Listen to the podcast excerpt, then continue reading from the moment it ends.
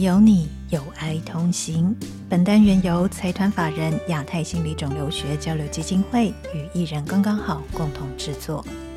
美好生活，我们一起前行。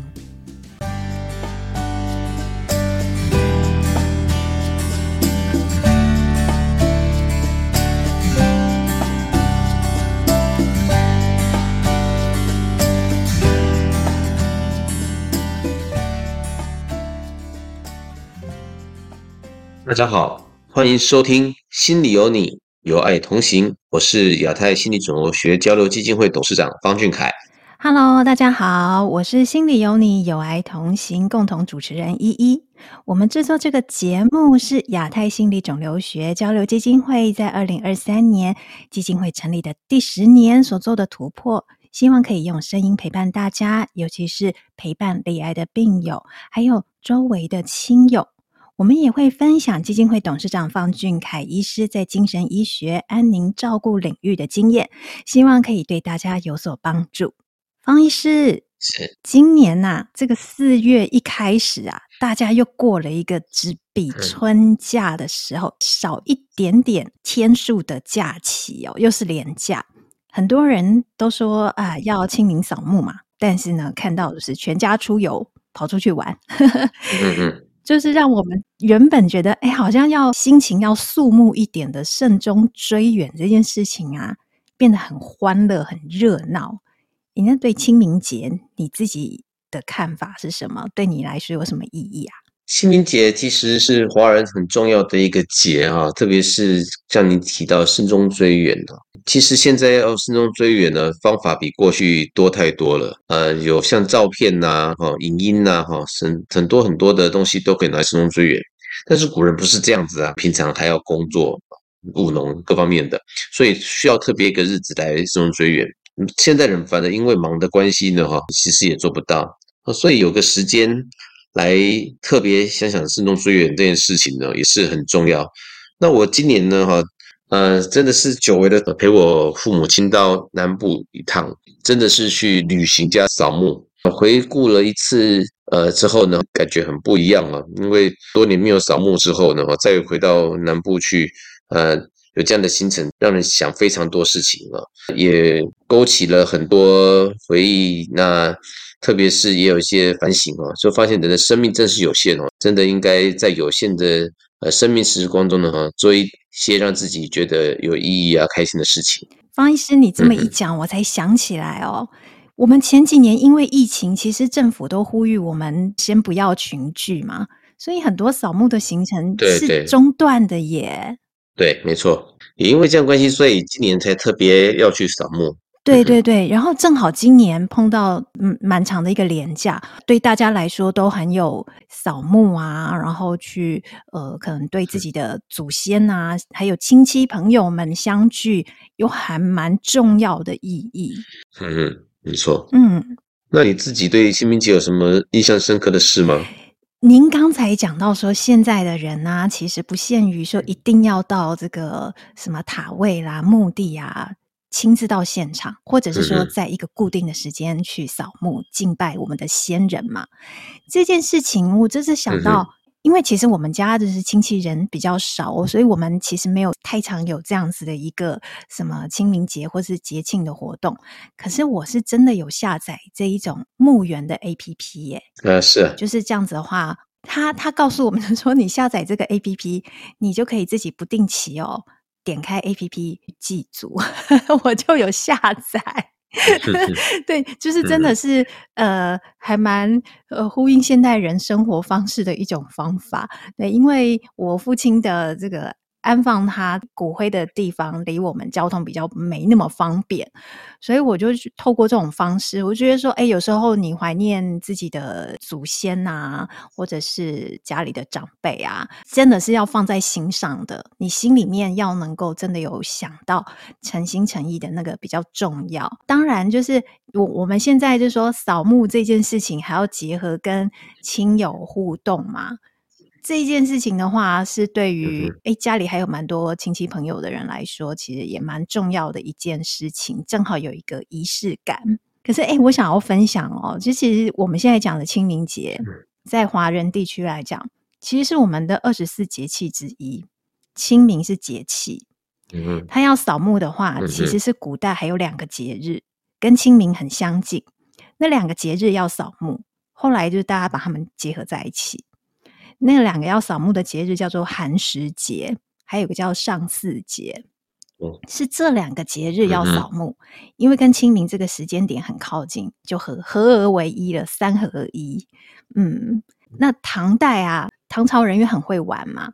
他们本来就在春天的时候，在这个时间点呢、啊嗯，就是会跑出来玩的，跑出来郊游踏青、看花啦，然后在草地上玩耍。唐唐唐朝人很会做这个事情，所以他们后来就变成清明节这个时间点，大家就会呃，一方面有结合了扫墓这件事情嘛，二方面大家也出来走走，所以变成这个扫墓啊，跟亲友之间互动啊，玩耍啊。哎，就变成从唐代一直到现在人，现代人其实都都是做一样的事，哎，我还蛮好玩的。这这个行为也是蛮跨越时空的，没错，没错。嗯，然后，然后其实我是在想一件事情哦，你看我们的清明节啊，我们本来说要肃穆一点嘛，但其实我们呈现出来是一个很欢乐的行为。我会想到说。方医师，您在二零一八年的时候有帮某一本书的中文版写过一个推荐序，那本书叫做《可喜可贺的临终》。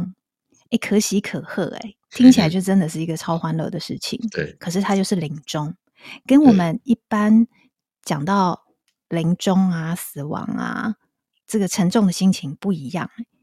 您是怎么样去看待这个生死的界限呢？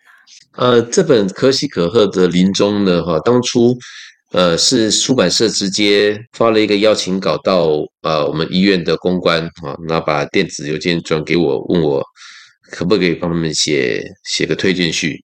当时医院其实公关呢，他们非常的疑惑，也犹豫了一下，说为什么要用可喜可贺的临终这样的特别的字眼呢？哈，我就说那。呃，先把内容让我看了之后，再我再决定要不要帮他们写。后来呢，呃，我看了电子档之后，就决定帮他们写这个呃推荐序哈。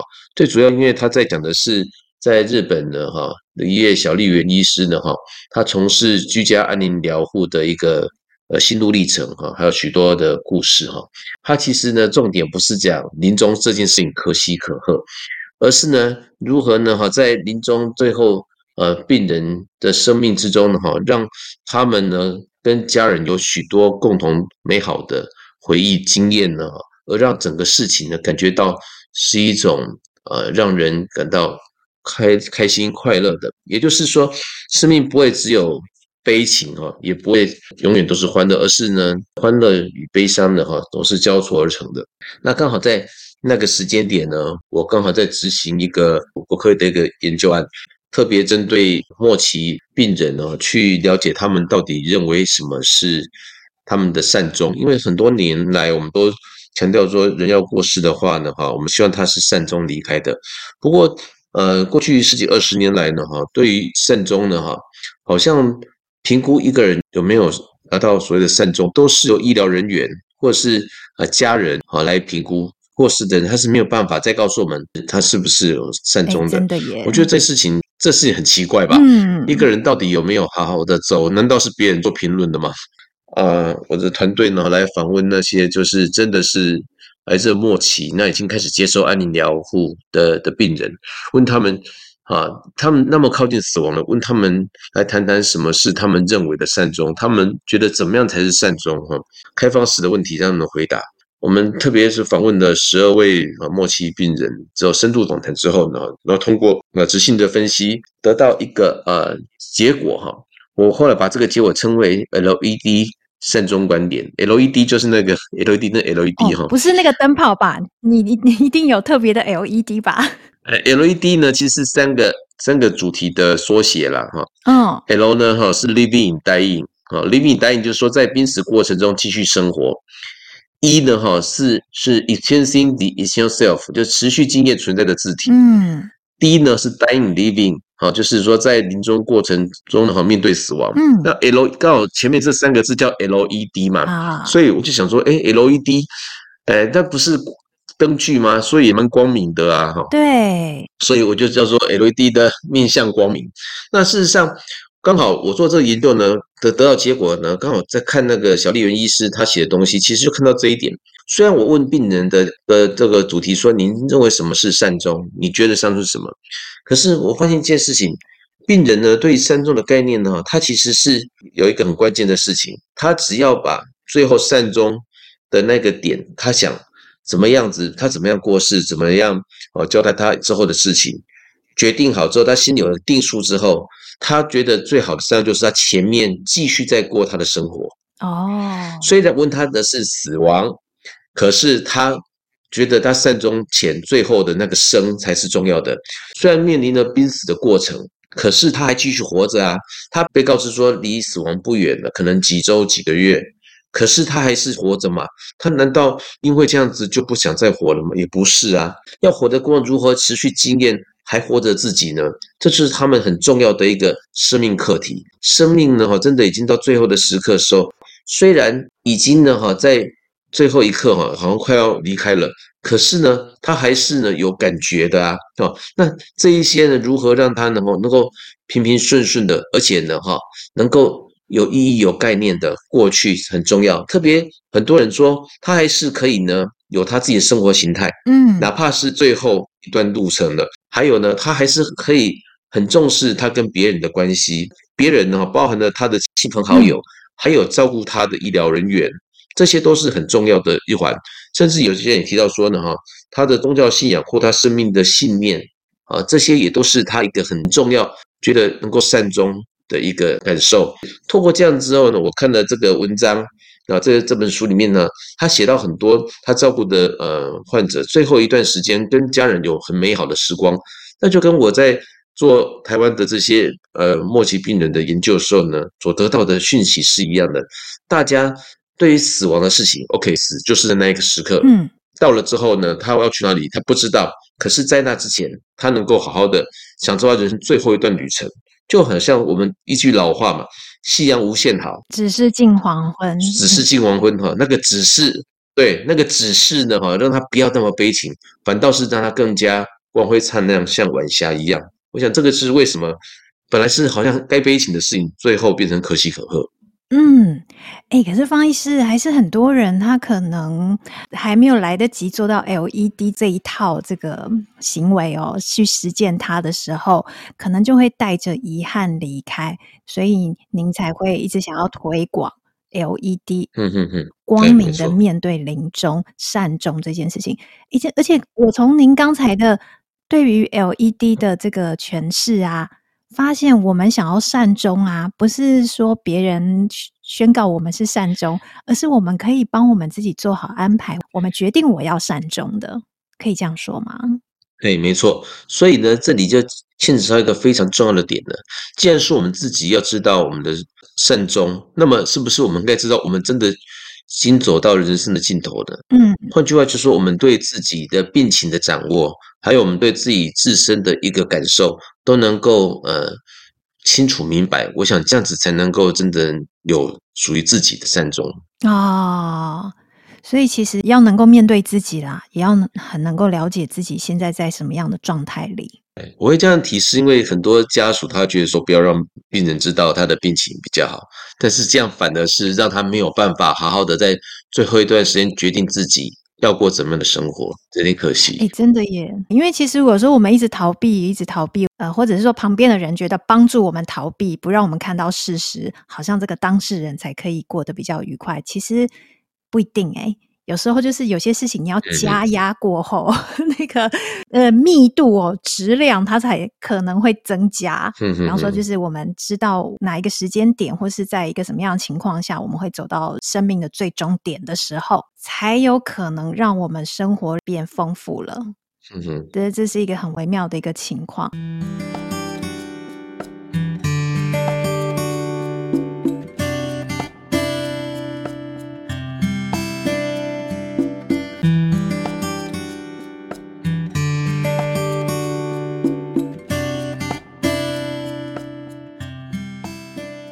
是您在安宁病房照顾了很多病人嘛，而且像刚才您说的，您曾经执行过那样子一个那么大的计划，有没有什么让你印象深刻的案例？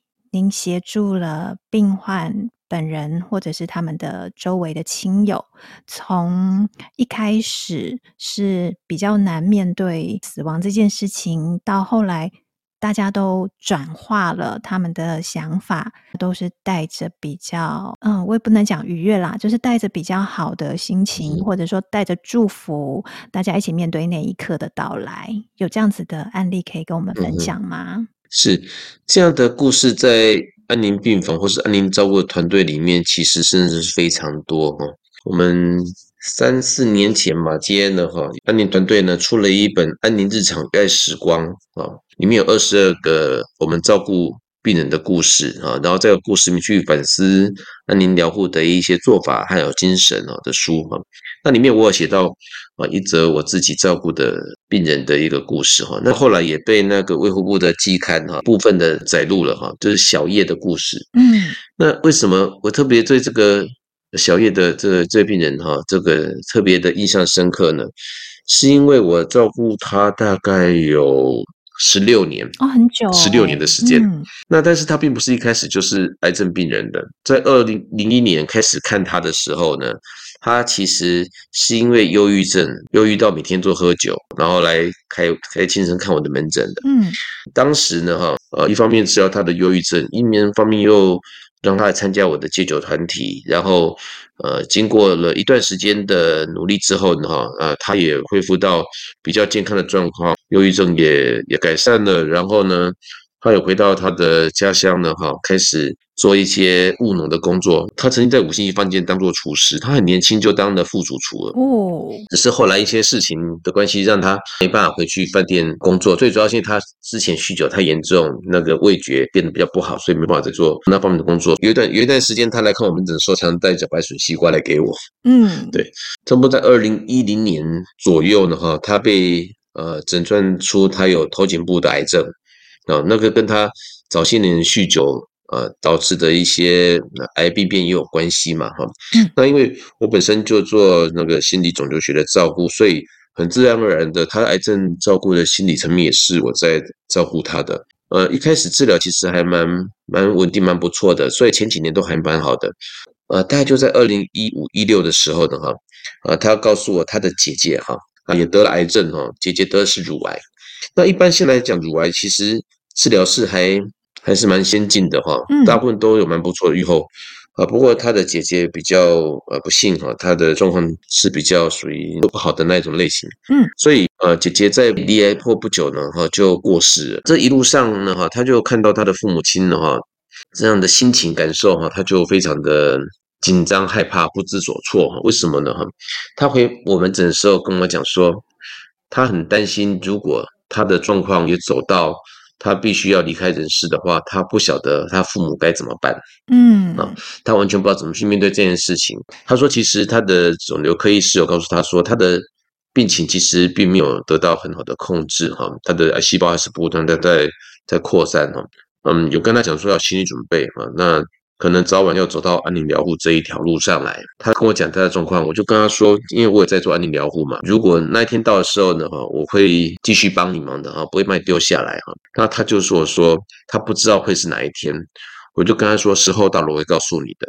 嗯，呃，跟他讲完这句话没有几个月吧。有一次我在淡水马街看到他母亲，和小儿子现在在住院中哈。他说其实昨天我们安宁共照的团队有去看他，嗯，共照的医师评估还有差不多两三个礼拜的时间了哈，建议要不要转到安宁病房来治疗，对他的疼痛啊还有各方面比较好。哦，而且他痛得很不舒服。我说那那个你儿子怎么说呢？他说他儿子非常的抗拒哈，他不想要来哈。我听了之后大家就知道为什么了，我就跟。他妈妈讲说，其实你儿子之前跟我讨论过这事情，他也理解了哈。他同时要面对前后呃两个孩子的离开，他其实心里也是很难过嘛哈。嗯。后来我就跟他妈妈讲说，因为等一下我要去台北看门诊，你回去之后先跟他讲，呃，你刚刚遇到我，那个方医师要我转告你说时间到了，方医师说说这样你就明白哈。隔天礼拜四早上我到淡水马街的时候呢，就看到他真的转到安宁病房来了。他听了之后马上就就同意就转过来。嗯，那在我们团队的照顾之下呢，他其实状况呢有些微的好转，甚至两周、三周、四周过去了，他还在。嗯嗯啊，而且也变得比较轻松。大概到第五周的时候呢，哈，那你不想到第五周的时候呢，有一天我去看他，那一天是团团队大查访，他父母也在，然后团队很多人也在。呃，我就跟他讲说，哎，你有没有什么事要跟我谈谈的哈？然后他就突然很感性的跟我说，哈。呃，方医师很谢谢你哈，这么多年照顾我。嗯，然后我突然脑袋就转起来说，因为下一周呢，我要去新加坡参加一个亚太安安宁缓的医学会，要讲一个题目叫做“精神科医师在安宁疗护中的角色”。我说，哎，小叶啊，我可不可以在下礼拜那个国际大会上讲一下你的故事哈？啊，他听我这样讲之后，突然两个眼睛就亮大了。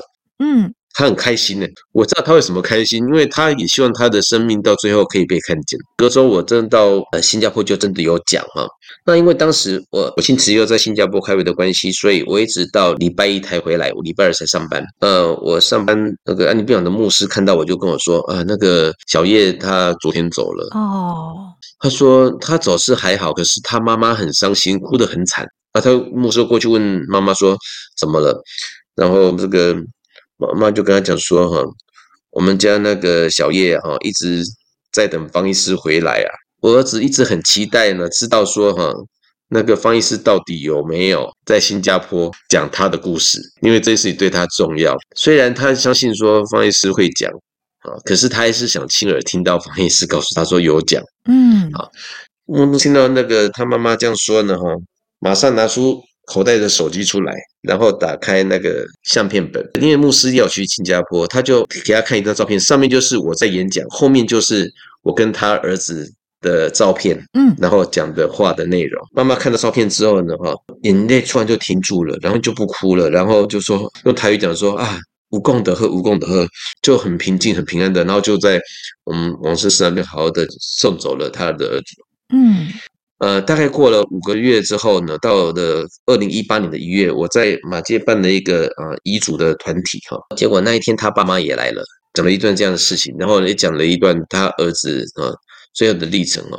虽然没有看到，没有听我亲口讲到，可是他其实相信我一定会讲他的事情的，所以他走的其实是很平安、很平静的。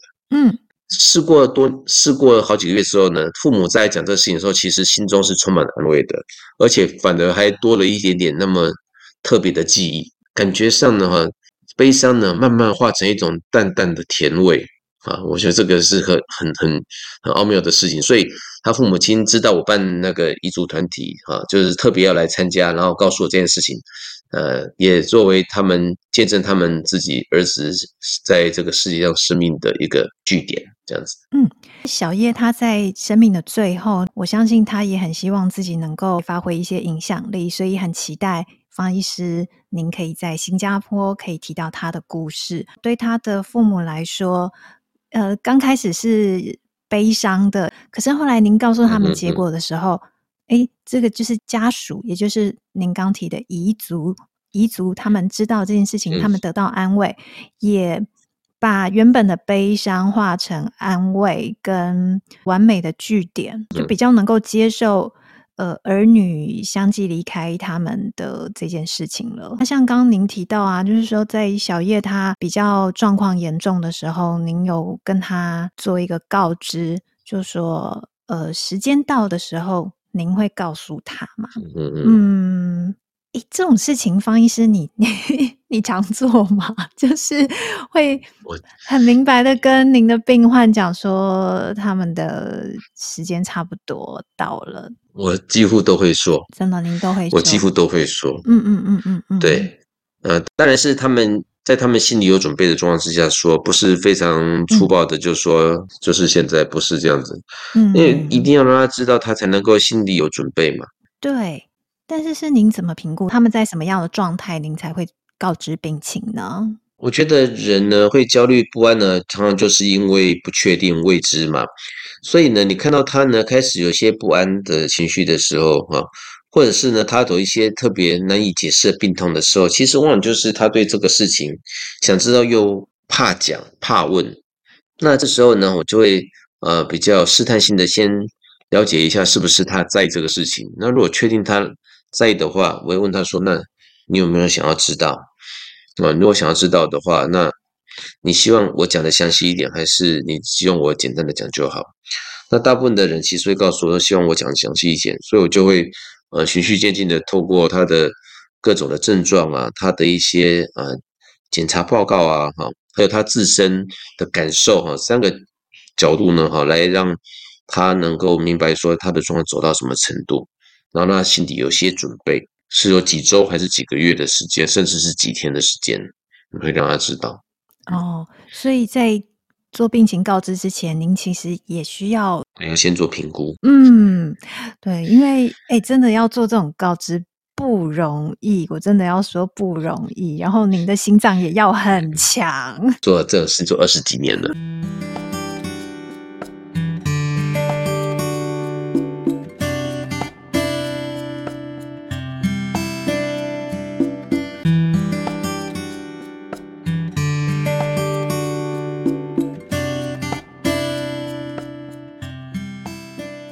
像我们现在啊，因为我们台湾社会已经即将进入超高龄社会了嘛，所以现在好多团体哦都在从小教育小朋友做生命教育说，说啊，我们要知道老化是什么一件事情，会透过很多游戏啊、模拟啊，让他们知道说哦，老的时候身体会有一些不便利，比方说走路变慢啦，或是腰啊腰酸背痛啦，呃背会驼啊，然后怎么样怎么样之类的。嗯，那可是。其实老是一个过程，最终我们人的生命是有限的嘛，一定会面对到死亡这件事情。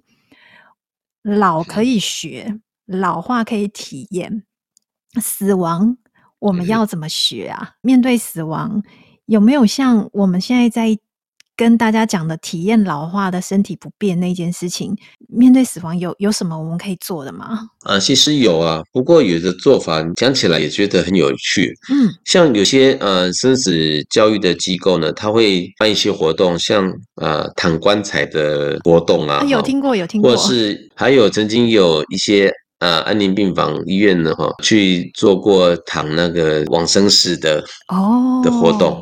嗯啊，也有人这样做过。嗯，这种体验式的一次性，当然很有效果，冲击很强。对，不过呢，我觉得那个是特别的活动，反倒是呢，我们日常生活中呢，也有很多机会去学习这样的一个感受和了解死亡的一个状态哈。嗯，哲学家海德格曾经讲说，人唯一的存在的模式就是朝向死亡的存在嘛。他呢特别提到一个现象，就是当别人的死亡。发生的时候呢，我们活着的人呢，会经历一种现象，就这个人呢，哈，从一种此在的存在现象变成不在此在，啊，讲得很绕口，对不对？他说的此在就是呢，哈，在现在有时间有空间的存在叫此在，嗯，活在此时此地叫称作此在，嗯，他说活着人看到一个人过世呢，从此在的模式变得不在此在。但是它还是存在，什么意思呢？一个人的过世不代表他呢的人生在这个世界上就完全不见了。活着的人会记得逝去的人，嗯，的声音、影像、发生的事情，只是它不能在你眼前再重现一次，但是它永远在你心中吧。所以它只是不在此在的的存在而已。那这种状况呢，我们在生命中会不断不断的去感受经验。这样的经验，如果像今天这样把它谈出来，嗯，好，或者是我们在亲朋好友之间呢，愿意比较更开放的谈出来的时候呢，哈，那这样子就让我们无形之中在学习慢慢接受死亡这样一个状态了。其实台湾在华人世界里面呢，算是。呃，比较愿意谈死亡这个议题的佼佼者了。哦，过去几年可能比较困难，但是大概说是，大概说是过去二十年来吧，台湾的年轻人其实从国小、国中、高中，在教育部的一个安排之下，其实是有计划在推动所谓的生命教育的。嗯嗯，所以有些课程其实无形中是放在把这种生命的议题、生死议题放在里面，潜移默化。所以台湾人现在是比较敢谈这个问题的。那这也不是我自己说了算数，因为。这个其实呃，经历二零一零、二零一五和二零二一呢三次呢全球对于这个临终照顾品质的调查，那其中有一项就是社会文化对于谈论死亡议题这个部分呢，其实三次的调查，台湾呢哈在华人地区，甚至在所有的亚洲国家里面都是排名最前面的，哇，一直都最前，而且每一次的调查一次分数比一次更高。比如说，其实台湾人面对这种生命的议题呢，其实我觉得比其他呃地区的华人哈。更有开阔的心胸来谈这件事情，我想也就是因为这样的关系，所以我们今天才会在呃你的节目里面谈这样的议题嘛，对不对？对对对，我们很大方的在讲，哎，真的是这样子。嗯嗯，所以说呃，如果我们把死亡这件事情啊，以坦白开放的态度拿出来谈的时候，我们无形之中也就不会有那么多的恐惧感了，因为这就是我们生命中的一部分嘛。而且是很重要的一部分。因为就像我们现在越来越多在谈老，在谈生病，我们也越来越以平常心在看待死亡。啊、呃，这个都可以有助于我们真的要去面对生命有限的那个最后终点的时间点。我们可以为自己以及为我们身边的人带来那个善终的那个阶段。是真的，而且台湾很有条件做这件事情，因为。呃，最近很多人在谈尊严善终嘛，有人想要推动安乐死的法案，叫做尊严善终法。其实我觉得这个如果要推动安乐死的话，就直接说安乐死法了，不要说什么尊严善终了。嗯，为什么呢？因为尊严善终，其实安宁疗护是不是尊严善终呢？当然是啊，对不对？对。或者是病人权病人自主权利法是不是尊严善终？也是啊。尊严善终就是一个依照。病人自主的想法，他想要选择怎样方式离开人世嘛，保有病人他自我的尊严。所以台湾已经有备有非常好的法律了，因为台湾已经有安宁缓和医疗条例了，也有病人自主权利法了。嗯，至于之后要不要有安乐死的法案，那我觉得都可以再讨论。但是这无非都是在一个很重要的点，就是我们真的非常的尊重生命，尊重一个人自主的权利。对吧？好，所以这个条件，因为在台湾的一个整个文化氛围，哈，我们民众的知识水平不断的在提升的状况之下，这个早就已经是一个可以啊，让我们的尊严善终真的落实在每个人身上部分了。所以不谈反倒是可惜，嗯，谈了那之后呢，才能够让我们在面对很多慢性疾病的过程之中呢，哈，更加清楚明白我要怎么样来准备我自己。所以这个是部分，我觉得是台湾一个很很棒的地方。大家一定要对自己生活的环境有信心，嗯、对自己的生命有信心。因为社会各界对于安乐死这件事情还是有很多不同的看法，立场蛮冲突的。可是我觉得在这个不停的讨论啊，就算是意见不同，在讨论的过程中，旁边的人。可能在听一听、听一听的过程里面，也会越来越清楚自己想要选择的是什么模式，未来要怎么样去走到我们人生最后一步。因为法案它可能是法律，它有一些政策面的呃立场要去遵循。可是以我们个人来讲，我们可以有自己的选择的模式，呃，还有看待生命的态度，因为这个是蛮重要的。就像您说的，很幸运，因为我们是比较开放的社会，可以。把这些事情拿出来讨论，我们可以来谈。所以，呃，大家对于生命的看法也是有一个越来越成熟的发展空间。对，哎，方医师，那我最后想要问你一个问题哦，就是你是怎么样练就你这么强的心脏？对，你是比方说你有信仰啊，还是什么，让你可以这么的呃坚强？你刚刚提到为什么这么坚强，我不敢说我真的就比别人坚强到哪里，坚强到哪里去了哈。嗯。不过我的确有宗教信仰，我是基督徒哈。不过我不是那种很虔诚、周周上教堂那一种基督徒。嗯。啊，不过我真的是看很多很多的书籍，包含圣经，我也不只看圣经，我还看很多神学方面的书哈。那另外，其实我对于古典文学书籍哈，或者是一些小说、音乐，其实都很喜欢。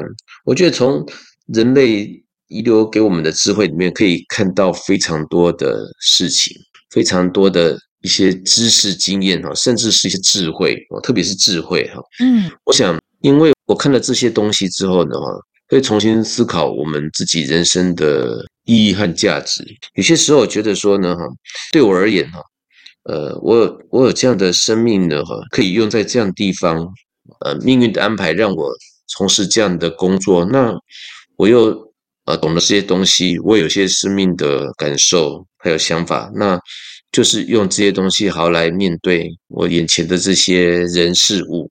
嗯，大概就是这样子吧。我也没有办法说是我特别去练了什么招式来面对这一切。在山中打坐，学会了什么武功？是，嗯，所以其实就是多阅读，阅读是一种方式，或者说多去经验一些好的事情，可以增加我们生命厚度的事情，增加我们阅历的事情。嗯，让我们可能我们现在都讲心理韧性嘛。还有什么心灵肌肉？是对，让我们这个心灵肌肉变得比较强壮的时候，嗯嗯，我们不管面对只是一般生活里面的挫折，或是大到就是生命的最后的这个阶段，嗯、呃，我们可能都可以用比较圆满的方式去面对它。是，嗯、没错。那方医师，其实您在那个二零二三年的癌症高峰论坛啊，您演讲了一个题目，叫做。降低癌友自杀风险，卫生政策怎么走？因为我们今天谈死亡嘛，嗯、您在这个呃癌症高峰论坛的讲题是自杀，就是针对癌友自杀率，您也有一些看法哦。嗯，我想说，我们下次再来聊聊这个议题好不好？因为既然我们今天都已经开始谈死亡了，好啊，对。我们下次来谈自杀，不是鼓励大家自杀哦，而是我们去看自杀这件事情，以及我们要怎么样去降低它发生率。我们下次来讨论。是可以啊，因为你当你越了解自杀这个议题的时候，你就越不会去自杀；当你越怕去谈它的时候，你就越容易想到它。哎，真的，需要去好好的谈这件事情是很重要的。嗯、对对对，这个好像就是我们现在。这个我们这个单元非常棒的一个核心精神哦，我们要公开的谈，公开的讨论，而且是开放的讨论，这样子呢，我们才可以用对用更坦然的心态来面对它。真的太谢谢方医师了。好，那我们今天先聊到这里，我们下一次大家记得哦，我们每一个月会有一集跟方医师的对谈，大家记得下个月我们。要来谈，呃，也是很刺激的题目。我们要来谈降低那个自杀的风险哦。好，那我们一起跟听众朋友们说拜拜，拜拜，拜拜，谢谢大家，拜拜。拜拜。